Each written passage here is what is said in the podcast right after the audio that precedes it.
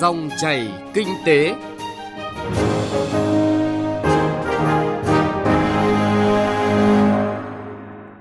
Cảm ơn quý vị và các bạn đã đón nghe dòng chảy kinh tế hôm nay, thứ hai ngày 18 tháng 11 năm 2019. Biên tập viên Thu Trang cùng nhóm phóng viên kinh tế sẽ chuyển tới quý vị và các bạn những nội dung đáng chú ý sau. Tăng cường gắn kết trường nghề doanh nghiệp, giải pháp hữu hiệu, nâng tầm kỹ năng lao động Việt Nam. Thu phí tự động không dừng, nguy cơ lỡ tiến độ và giải pháp tháo gỡ. Tiết mục cà phê doanh nhân mời quý vị trò chuyện cùng doanh nhân Trần Trọng Kiên, Chủ tịch Hội đồng Quản trị Tập đoàn Thiên Minh, tìm hiểu hành trình phát triển doanh nghiệp từ niềm đam mê, từ tư duy, nghĩ lớn và muốn lớn. Trước hết mời quý vị và các bạn cùng chúng tôi điểm một số thông tin kinh tế nổi bật.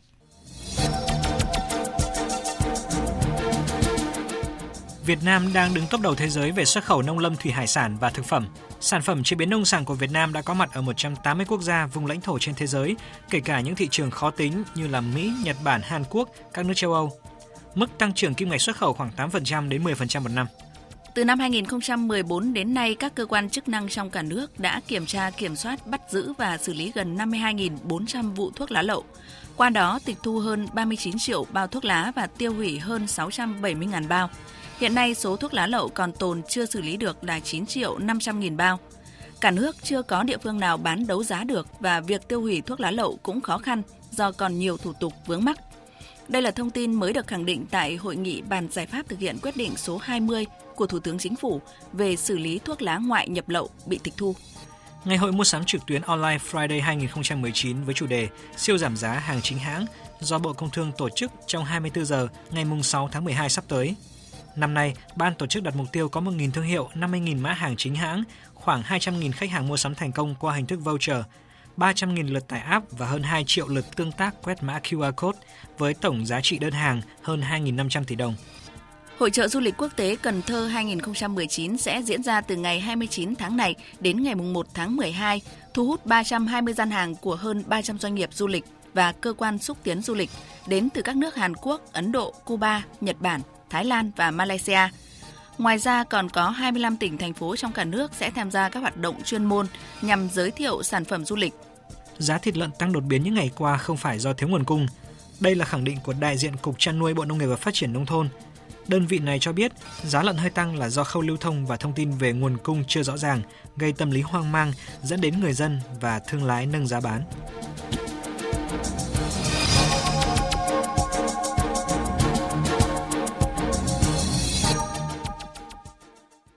Thưa quý vị và các bạn, cần bác bỏ quan điểm cho rằng Việt Nam đang thừa thầy thiếu thợ.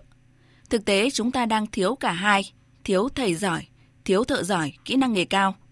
Sự phối hợp ba bên, nhà nước, nhà trường và doanh nghiệp thời gian qua đã được triển khai nhưng chưa hiệu quả như mong đợi. Trong đó, vai trò của doanh nghiệp rất lớn.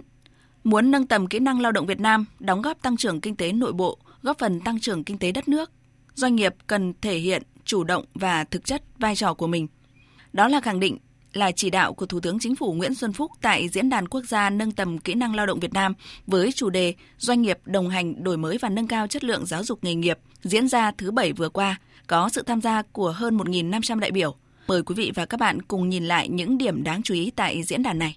Tập đoàn Thành Thành Công Biên Hòa Đồng Nai là doanh nghiệp lớn hoạt động trong nhiều lĩnh vực bất động sản, năng lượng, nông nghiệp và du lịch với nhân lực hơn 10.000 người – hơn 40 năm qua, để vận hành thông suốt, phát triển và có vị thế trong thương trường, tập đoàn này luôn cần tuyển dụng lượng lớn lao động đa ngành. Tuy nhiên, quá trình tuyển dụng luôn không thuận lợi. Bà Lê Hà Thị Mai Thảo, Giám đốc Quản trị nguồn nhân lực Công ty Cổ phần Đầu tư Thành Thành Công, Tập đoàn Thành Thành Công cho biết. Là chúng tôi tuyển dụng và đào tạo rất là nhiều sinh viên à, vào doanh nghiệp. Cái việc mà chúng tôi nhận được á, là chúng tôi nhận được con người nhiều hơn là chúng tôi nhận được cái giá trị mà chúng tôi có thể phục vụ cho doanh nghiệp của chúng tôi cần phải có một cái sự thay đổi đột phá. Những cái năng lực mà tôi nghĩ rằng là, là cần đào tạo cho sinh viên. Đầu tiên đó là những cái năng lực là phải tìm ra vấn đề. Thay vì chúng ta hay đào tạo cái năng lực là gọi là giải quyết vấn đề này. bởi vì qua quá trình mà tiếp nhận các em sinh viên thực tập chúng tôi thấy rằng là các em rất là bỡ ngỡ với doanh nghiệp và thậm chí rất là sợ sệt doanh nghiệp nữa. Dạ vậy làm sao để các em được tiếp cận với chúng tôi ngay từ ghế ngay từ khi năm 1, năm 2, năm 3 để các em có một cái sự mạnh dạng và hiểu về doanh nghiệp như thế nào? Phát nguồn cho cái việc rằng là các em đến với doanh nghiệp một cách rất là tự nhiên, không hề lo lắng sợ sệt. Thực tiễn vừa nêu không phải là mới nhưng lại đã tồn tại khá lâu dù giải pháp đã được chỉ dẫn rất cụ thể là cần gắn kết phối hợp đào tạo giữa nhà trường và doanh nghiệp, đặc biệt là hệ thống giáo dục nghề nghiệp để có nhân lực ngành sản xuất chất lượng. Bà Kibo Inot, điều phối chương trình phát triển con người, giới việc làm, Ngân hàng Thế giới dẫn chứng 30% các nước thành viên Tổ chức Hợp tác Kinh tế châu Âu OECD coi trọng phát triển trình độ kỹ năng nghề cho người lao động thông qua hệ thống giáo dục nghề nghiệp. Con số này tăng 40% ở Đan Mạch và 50% ở Đức. Điều này cũng đang dần thay đổi ở thị trường lao động và hệ thống giáo dục Việt Nam. Tuy nhiên, điểm khó cho Việt Nam là chưa thể tiếp cận hiện thực hóa chủ trương này vì nhiều rào cản mang tính chủ quan. Bà Kipo Inot chỉ rõ. Để cải thiện hệ thống giáo dục nghề nghiệp, chúng tôi có ba cái chiến lược. Đấy là chuyển từ văn hóa tuân thủ sang văn hóa chất lượng. Lao động ra trường cần phải có nhiều kỹ năng, khả năng thích ứng cao và phải đảm bảo rằng hệ thống giáo dục nghề nghiệp đáp ứng được nhu cầu của địa phương cũng như là các cái doanh nghiệp. Thứ hai, trường nghề cần phải có những người quản lý mà có thể vận hành nhà trường như là một doanh nghiệp và cần phải có cơ chế cấp ngân sách theo các cái kết quả hoạt động của nhà trường. Thứ tư là cần phải làm cho thông tin minh bạch hơn, công bằng. Chúng tôi đề xuất điều chỉnh các hệ thống văn bản pháp luật chính sách hiện nay để cho doanh nghiệp đóng góp nhiều hơn cho việc phát triển kỹ năng nghề. Từ thực tiễn cách mạng công nghiệp 4.0 phát triển và lan tỏa mạnh trên toàn thế giới, với khả năng thay đổi con người, thậm chí là thay thế con người, đặc biệt là con người lao động, khối ngành sản xuất, Ông Trương Gia Bình, Chủ tịch Hội đồng Quản trị Tập đoàn Công nghệ Thông tin FPT nhấn mạnh. Chuyển đổi số không thể thực hiện được nếu không có các nhà lãnh đạo số, các nhà quản trị số và nhân viên số. Cho nên các doanh nghiệp và các tổ chức đào tạo cần phải bắt tay chặt để đưa ra các chương trình đào tạo. Không thể không có kỹ năng số để chuyển đổi số. Theo dự báo của Diễn đàn Kinh tế Giới, cứ 4 người thì 3 người có thể sẽ mất việc vì kỹ năng đã lạc hậu. Tôi nghĩ rằng tất cả các hệ thống giáo dục các trường cần phải nhanh chóng triển khai chuyện này để cách chúng ta sống, cách chúng ta làm việc và cách chúng ta giao tiếp đều đạt ở cái mức số hóa. Đồng tình với quan điểm này, ông Đồng Văn Ngọc, hiệu trưởng trường cao đẳng cơ điện Hà Nội, một trong những đơn vị tiên phong thực hiện phối hợp với doanh nghiệp trong đào tạo và tuyển dụng đề xuất. Tôi đề xuất phải nghiên cứu mô hình của một số các nước mà rất thành công cần thể chế hóa bằng pháp luật để các doanh nghiệp đều tuân thủ theo luật đó là khi đã sử dụng nhân lực Việt Nam, sử dụng nhân lực qua đào tạo thì cần phải đóng một cái khoản nào đó. Chính là nhà nước lấy cái nguồn này để tiếp tục tái đầu tư cho các cơ sở đào tạo có chất lượng để đào tạo nhân lực cho quốc gia. Như vậy là không phải là doanh nghiệp bây giờ chúng ta có rất nhiều ưu đãi là mở ra và cứ thế tuyển dụng, không tham gia vào trong quá trình đào tạo. Nhưng họ vẫn chê là tuyển dụng xong phải đào tạo lại. Họ đã vào với với với các trường đâu làm thế nào doanh nghiệp và cơ sở giáo dục nghiệp phải kết nối được với nhau. Không phủ nhận tay nghề, kỹ năng lao động Việt Nam đang ngày càng được nâng cao. Điều này được chứng minh qua nhiều kỳ thi tay nghề khu vực và thế giới, cùng những đóng góp trong phát triển kinh tế. Chúng ta đã xác định được 130 nghề trọng tâm, 40 trường nghề trọng điểm chất lượng cao, nhiều trường có chất lượng đào tạo tốt. Việc đào tạo nghề đã chú trọng hơn đến đối tượng vùng nông thôn, người nghèo, người dân tộc. Phần lớn các học viên đào tạo nghề đều có việc làm, tỷ lệ đều từ 85%, có nhiều trường đạt 100%. Diễn đàn Kinh tế Thế giới đánh giá, chất lượng đào tạo nghề tăng 13 bậc, góp phần giúp năng lực cạnh tranh tăng 10 bậc trong năm nay. Tuy nhiên, như quan điểm chỉ đạo của Thủ tướng Chính phủ Nguyễn Xuân Phúc tại diễn đàn, kết quả này vẫn còn thấp so với các nước trong khu vực và trên thế giới. Cụ thể, lực lượng lao động đã qua đào tạo là hơn 22%, chỉ bằng 1 phần 3 Hàn Quốc, Đài Loan, Singapore. Nhiều nước tỷ lệ này phổ biến là 40-50%. Tình trạng thiếu thầy giỏi, thiếu cả thợ giỏi và đào tạo mất cân đối cung cầu còn phổ biến, phức tạp. Nếu không sớm cải thiện tình hình, năng suất lao động thấp, năng lực cạnh tranh quốc gia sẽ khó có những bước tiến như kỳ vọng. Vấn đề nhà nước, nhà trường và doanh nghiệp cần tiếp tục được coi trọng nhiều hơn nữa để nâng tầm kỹ năng lao động Việt Nam thực chất.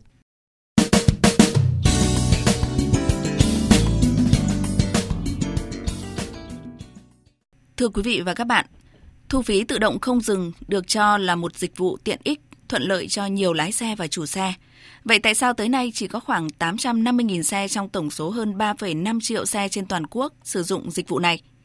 Nguy cơ vỡ tiến độ thu phí tự động không dừng đang làm đau đầu các nhà quản lý, các nhà đầu tư và cũng khiến cho nhiều người sử dụng dịch vụ không hài lòng. Giải pháp nào cho những vấn đề vừa nêu? Phóng viên Hà Nho thông tin tới quý vị và các bạn trong phần tiếp theo của chương trình. Mới đây, trao đổi với chúng tôi về tính toán bài toán kinh tế tài chính ở góc độ đầu tư kinh doanh, một nhà đầu tư đường cao tốc lớn của tuyến đường cao tốc hiện đại bậc nhất Đông Nam Á là cao tốc Hà Nội Hải Phòng. Ông Vũ Hữu Thành, Phó Tổng Giám đốc Tổng Công ty Phát triển Hạ tầng và Đầu tư Tài chính Việt Nam, VDFi cho rằng VDFi vừa là nhà đầu tư dự án BOT, vừa là nhà đầu tư dịch vụ thu phí tự động không dừng. Vì vậy, cần phải cân đối giữa số làn tự động ETC và làn hỗn hợp để đảm bảo đáp ứng nhu cầu khoảng 15% người sử dụng dịch vụ tự động hiện nay đi qua trạm, tránh lãng phí đầu tư. Cái việc đầu tư thì phải tương ứng với cái mức độ sử dụng ta dự báo rằng 2 3 năm tới chỉ khoảng độ đến 30% số người sử dụng cái làn thu phí không dừng thôi thì ta cũng nên đầu tư số làn tương ứng. Bởi vì rằng là cái công nghệ cũng như thiết bị điện tử cũng sẽ xuống cấp rất nhanh theo thời gian. Nếu đầu tư dàn trải quá mà không phát huy hết hiệu quả nó dẫn đến việc đầu tư thừa đó là tính toán của nhà đầu tư. Còn với nhà cung cấp dịch vụ thu phí tự động không dừng, lý giải vì sao dịch vụ này chưa được hưởng ứng. Nhà đầu tư dịch vụ, công ty trách nhiệm hữu hạn VETC, ông Hồ Trọng Vinh, Phó Tổng Giám đốc nêu quan điểm. Việt Nam đang đi ngược lại với xu hướng của thế giới, tức là làm công nghệ thu phí tự động không dừng trước rồi mới hoàn thiện hành lang pháp lý và đây cũng chính là những nguyên nhân dẫn đến nguy cơ vỡ tiến độ của dịch vụ này. Để gỡ nút thắt thì đây là giải pháp khách hàng đã dán thẻ ETH đã có sử dụng dịch vụ ETC đi vào làn ETC nhưng đang bị vướng một số khách hàng không sử dụng ETC khách hàng sẽ phản nàn. Lộ trình của chính phủ và bộ giao thông vận tải sẽ phải phân định. Làn ETC chỉ dành cho xe ETC đi vào thôi, sẽ có các chế tài thay đổi cái ý thức tham gia giao thông của tăng cái lượng ETC tăng lên. Trước lo ngại của người dân về việc có tăng chi phí hay không khi sử dụng dịch vụ thu phí tự động này, thì các chuyên gia và nhà quản lý đưa ra quan điểm rằng vấn đề là chỉ thay đổi hành vi chi trả tiền mặt bằng chi trả tiền tự động. Vì vậy, về mặt nguyên tắc và thực tế đều không phát sinh chi phí cho việc thanh toán. Nút thắt của vấn đề nằm ngay ở văn hóa giao thông, văn hóa sử dụng tiền mặt của người Việt, chứ không phải tăng hay đổi chi phí. Chính vì vậy, để thay đổi thói quen và văn hóa này cần có thời gian. Ông Nghiêm Thanh Sơn, Phó vụ trưởng vụ thanh toán Ngân hàng Nhà nước nêu cách thức. Quan trọng nhất của chúng ta đây là chúng ta nên có các cái chuẩn bị các cái giải pháp để mà đáp ứng linh hoạt cái nhu cầu của các cái ờ, nhà khai thác ờ, BOT cũng như là của các công ty thu phí thì chúng ta chỉ cần có một cái giải pháp là chúng ta chuẩn hóa cái thông tin trao đổi bù trừ và tính phí giữa tất cả các đơn vị Hiện nay ngân hàng nhà nước cũng đã có cái kế hoạch để chuyển đổi sang thẻ chip nội địa và sẽ hoàn thành vào năm à, 2021 và với thẻ không tiếp xúc này thì cái thời gian giao dịch nó rất là nhanh. Tới nay, nguy cơ chậm tiến độ của việc lắp đặt dịch vụ thu phí tự động không dừng VETC đang chuyển từ chậm tiến độ sang nguy cơ vỡ tiến độ. Vì vậy, để hiện thực hóa cam kết của lãnh đạo Bộ Giao thông Vận tải ngay từ đầu năm, rất cần sự quyết tâm của cơ quan này. Chỉ khi có sự đồng bộ nhất quán, kiên trì mới đi đến mục đích cuối cùng là tạo môi trường giao thông thuận tiện, tiết kiệm thời gian, chi phí và minh bạch.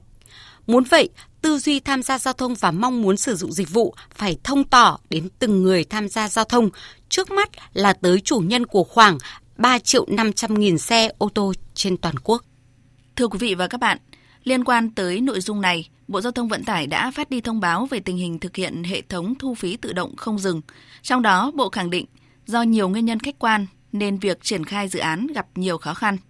Bộ cũng đã đưa ra các giải pháp cho vấn đề như cần đẩy nhanh tiến độ đàm phán hợp đồng dịch vụ, lắp đặt thiết bị, bàn giao công tác quản lý thu phí và trích chi phí quản lý thu phí tự động không dừng. Đồng thời phối hợp với công ty VETC tăng cường năng lực thông qua phương án bổ sung các nhà đầu tư có năng lực tham gia dự án – hoàn thiện việc kết nối liên thông tài khoản cá nhân tại các ngân hàng thông qua cổng thanh toán điện tử và một số giải pháp khác nhằm tạo thuận lợi, minh bạch cho người sử dụng. Cà phê doanh nhân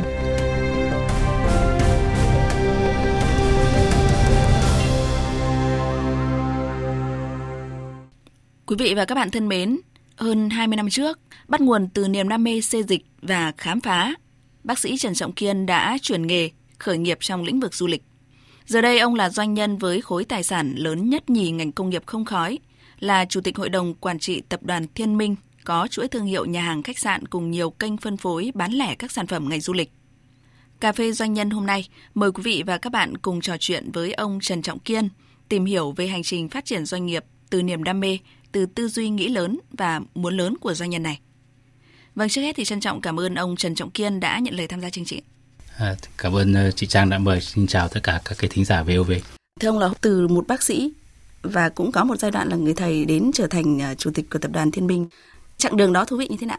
Thực ra thì mới đầu thì cũng không có ý định là tôi sẽ bỏ nghề y đâu. Mở công ty là tính là chỉ làm thử. Thì không biết thế nào là công ty nó cứ phát triển lên thì cũng có nhiều trách nhiệm hơn và bây giờ là 25 năm rồi, thì coi đó là cái nghề để có thể mang lại cái giá trị cho xã hội. Đầu tiên thì chỉ làm một con lữ hành thôi, trong nước thôi, sau đó thì phát triển ra cả khu vực và trở thành một cái công ty lữ hành hàng đầu của châu Á với cái giá trị vốn hóa rất là cao. Cùng sau đó chúng tôi phát triển cái mảng khách sạn, rồi bắt đầu làm thêm hàng không, rồi bắt đầu làm thêm du lịch trực tuyến. Cái phát triển mà cũng tự nhiên cùng với cả cái sự phát triển chung của đất nước, của ngành du lịch. Nhưng mà nghe như vậy thì ờ, quý vị thính giả nghĩ là dường như là doanh nhân Trần Trọng Kiên cùng với tập đoàn Thiên Minh toàn gặp những điều rất là thuận lợi. Thực ra nếu mà cũng rất là may là người đi đầu có nhiều cái cơ hội để là sai mà có thể sửa được. Ví dụ như gì vậy ạ? Ví dụ như là chúng tôi làm hồi đầu tiên là làm du lịch uh, mạo hiểm chẳng hạn. Có đâu biết về an toàn đâu. Ừ. Có đâu biết nhiều về công nghệ thì tất cả những cái thứ đó chúng tôi đều làm để phải làm sai và thấy rằng nó không ổn thì bắt đầu sửa dần dần và như vậy cuối cùng là mình trở thành một cái người tốt nhất và mình có thể mang cái mô hình đó ra bên khỏi Việt Nam thì có thể chứng minh một điều là nếu chúng ta thực sự có thể bắt đầu từ con số không và không biết gì nhưng mà chúng ta tập trung mà chúng ta làm tốt hơn hàng ngày ấy, thì chúng ta có thể đạt được cái đỉnh cao của cái cái việc mình làm đó. Nghe tới đây thì tôi nghĩ là khá là nhiều bạn sẽ có một cái động lực là các bạn có thể ờ, khởi nghiệp ở trong lĩnh vực du lịch thì anh có một điều gì nhắn gửi tới các bạn? Thực ra cái ngành du lịch gần như là cái ngành công nghiệp lớn nhất sử dụng rất nhiều người lao động và có rất nhiều những cái cơ hội để có thể xây dựng những cái sản phẩm riêng cho mình. Cái cơ hội khởi nghiệp trong ngành du lịch là rất là nhiều. Thì có thể rất nhỏ từ cái việc chúng ta xây dựng những cái quán cà phê cái quán bar cho khách. Hoặc là chúng ta có thể xây dựng những cái mô hình những cái căn hộ mà không sử dụng chuẩn hóa lại và cho khách thuê chẳng hạn. Tương đối là, là, là dễ và không cần vốn. Ừ. như ông nói thì cái sự chủ động từ các bạn là nhiều hơn. Thế nhưng mà nhìn lại cái hành trình của chính mình thì rất là thực tế thì ông ông cho rằng là những doanh nhân tương lai nói chung mà không chỉ là trong lĩnh vực du lịch ấy, các bạn uh, cần những gì từ những người đi trước? Tức là những doanh nhân thành đạt như ông chẳng hạn. Tôi thì nghĩ rằng các bạn trẻ ờ, bây giờ thì các bạn ấy rất là giỏi. Cái mình có thể thực sự chia sẻ được với các bạn là cái ờ, gì mà mình đã làm không thành công. Thì thường là cái chuyện các bạn hay nghe những cái chuyện thành công là các bạn hay nghĩ rằng mãi mãi mình sẽ theo con đường đó để thành công. Ừ. nhưng mà thực tế nó không phải. Cái chuyện mà mình làm cách đây 10 20 năm trước nó đã rất khác nó khác hoàn toàn so với những thứ đang xảy ra hiện tại thì cái sự nhạy bén của từng cá nhân và học trong cái quá trình mình làm nó quan trọng hơn rất là nhiều. Hành động nó tạo ra cái sự suy nghĩ và từ đó thì chúng ta có thể tự cải thiện mình trong những hành động đó. À, vừa rồi thì chúng tôi cũng nhấn mạnh những người đi trước có thể hỗ trợ được gì cho các doanh nhân trẻ. Thế nhưng mà à, ông nhấn mạnh sự chủ động của các bạn nhiều hơn còn tôi thì tôi muốn nêu ra một cái cụm từ, đó là trách nhiệm xã hội mà truyền thông bây giờ đang nhắc tới rất nhiều và tôi cho rằng là ngay cả cái chuyện mà ông đang chia sẻ những cái điều này với các bạn ở trên làn sóng phát thanh cũng là một một phần của trách nhiệm xã hội thì xin được hỏi là ông quan niệm như nào với trách nhiệm xã hội? Cái này là cũng là một cái quá trình, thì vì cái hồi bắt đầu làm kinh doanh ấy, thì tôi rất ngại nói chuyện về cái trách nhiệm xã hội thì vì tôi luôn nghĩ rằng cái trách nhiệm lớn nhất của doanh nghiệp ấy là xây được cái doanh nghiệp thành công, tuân thủ pháp luật kinh doanh hiệu quả kiếm được lãi trả được lương cho nhân viên. Đấy là cái quan trọng nhất của doanh nghiệp. Tuy nhiên thì khi ông xây một công ty rất tốt thành công rất lớn rồi sau đó bán công ty đó đi có một khoản tiền rất là lớn sau đó thì đi nghỉ hưu và dùng một phần số tiền đó để đóng góp để cho đại cho xã hội bằng các cái dự án như là xóa đói giảm nghèo hoặc là bảo tồn các cái di sản văn hóa hoặc là ừ. bảo vệ môi trường ấy thì đấy là cái mô hình 1.0 từ trước rồi cái mô hình hiện tại nó khác hoàn toàn trong cái bối cảnh ví dụ như là biến đổi khí hậu hiện tại nếu chúng ta không can thiệp ngay từ bây giờ thì và con cái chúng ta sẽ không có một cái môi trường có thể tồn tại nữa thì cái đấy từ ngay cái việc chúng ta làm hiện tại đảm bảo rằng cái hoạt động của chúng ta nó không phá hủy môi trường chứ không phải chờ khi mà doanh nghiệp đã thành công rồi bán ra công ty đó có mấy tiền mới cho vào trong cái việc bảo tồn vì có thể nó đã quá muộn. Vâng, một lần nữa thì cảm ơn doanh nhân Trần Trọng Kiên với những chia sẻ rất là thú vị, đặc biệt là cho những doanh nhân tương lai. Đến đây thì thời lượng dành cho dòng chảy kinh tế cũng kết thúc. Cảm ơn quý vị và các bạn đã lắng nghe. Chương trình hôm nay do biên tập viên Thu Trang cùng nhóm phóng viên kinh tế phối hợp thực hiện. Kính chào tạm biệt và hẹn gặp lại.